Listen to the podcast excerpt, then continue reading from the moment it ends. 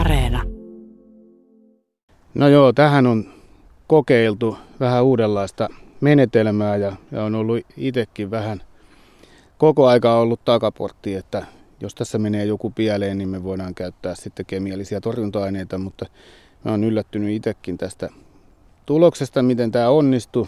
Eli käytännössä niin tässä on ollut 2-vuotinen viherrannutusnurmi. Siinä on ollut pääosin apilaa kasvamassa ja se syyskesästä sitten ensin murskattiin hyvin matalaan sänkeen. Sen jälkeen tätä on muokattu matalaan ensin kiekkomuokkaimella ja sitten kultivaattorilla ja sitten muokattu vielä kiekkomuokkaria ja kylvetty syysvehnä. Ja tässä on ollut idea siinä se, että me ollaan käyty sellaista väsitystaistelua sen nurmen lopettamiseksi, mikä yleensä hoidetaan glyfosaatilla eli Roundupilla, niin me ollaan vältetty se.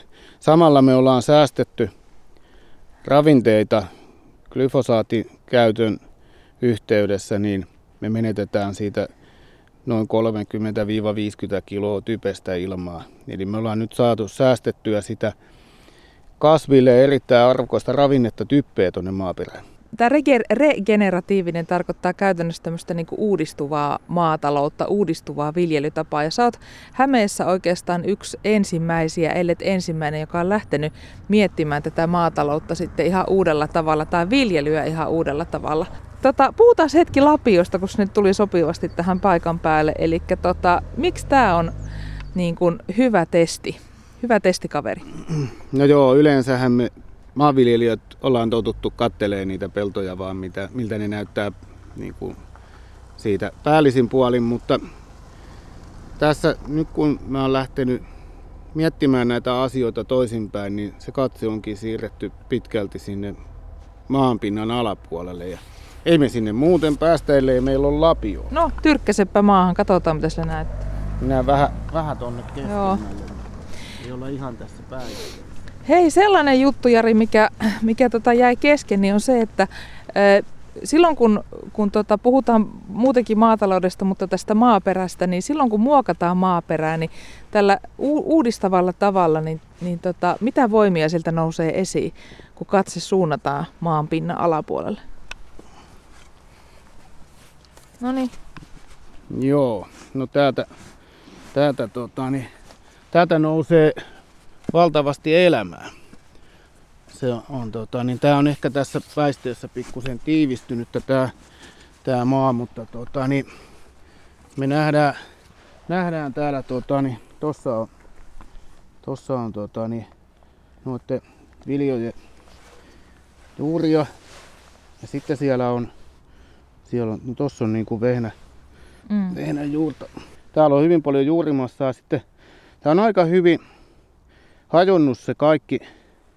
Mikrobit on toiminut täällä. Täällä on tosi vähän loppujen lopuksi sitä kasvijätettä, kun otetaan huomioon, että tässä kesällä kasvoi tämmöinen näin pitkä heinä, 6-70 senttiä pitkä heinä. Niin nyt tämä maaperän pieneliöt on hajottanut sen kaiken ja tämä on nyt tämmöistä niin kuin multaa.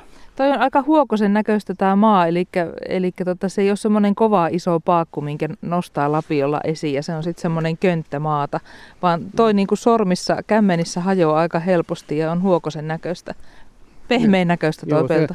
Sehän tässä on tavoite, että me saadaan tästä, niin kuin tästä pellosta ja maasta, niin me saadaan huokosta ja sitten samalla se on huokosta, niin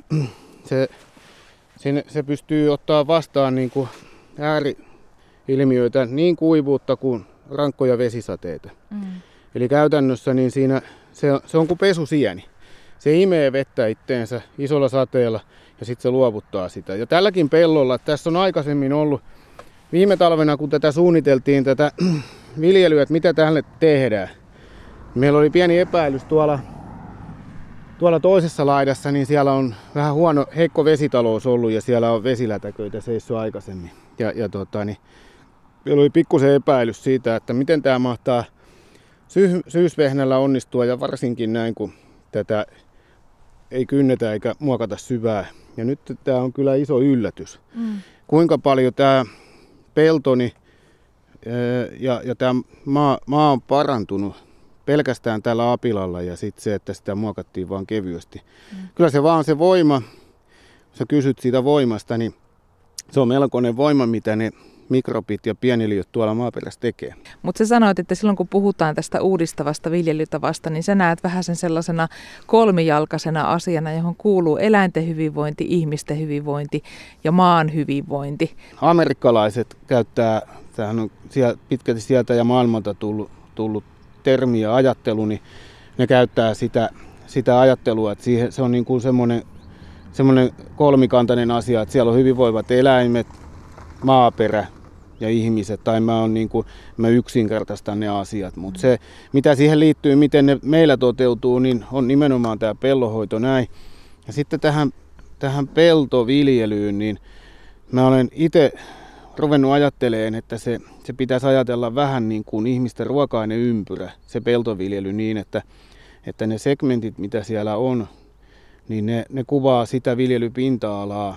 Tai se, että se olisi niin kuin tavallaan se viljelykierto siinä ympyrässä. On se sitten 5 tai 7 vuotta, mutta siellä niin kuin vaihtelee niin, että siellä on sopivassa suhteessa nurmea, sopivassa suhteessa viljoja ja sopivassa suhteessa sitten mahdollisia välikasveja ja sitten valkuaiskasveja, rypsiä tai hernettä. Mm.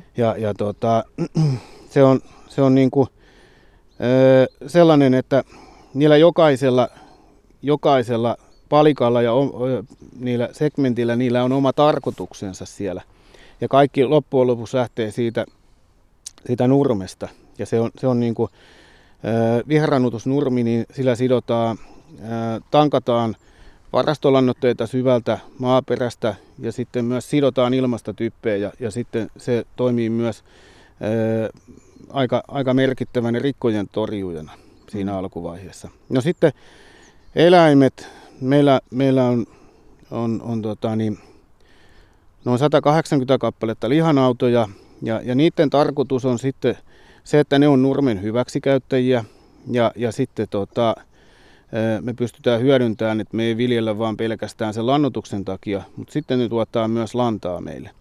Ja toisaalta se on meille kuitenkin tässä vaiheessa vielä päätuotantosuunta, eli se tuottaa meille sitten isoimman osan siitä kassavirrasta, mitä meille tulee.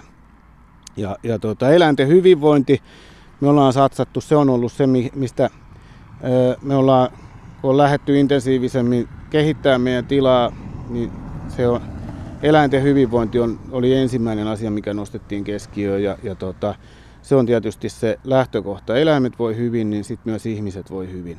Mä itse ajattelen niin, että maatilanhan tulisi olla siinä omassa kyläyhteisössään, niin sen pitäisi olla se perusyksikkö, mikä tavallaan on se, mikä tuottaa siihen lähiympäristöön hyvinvointia.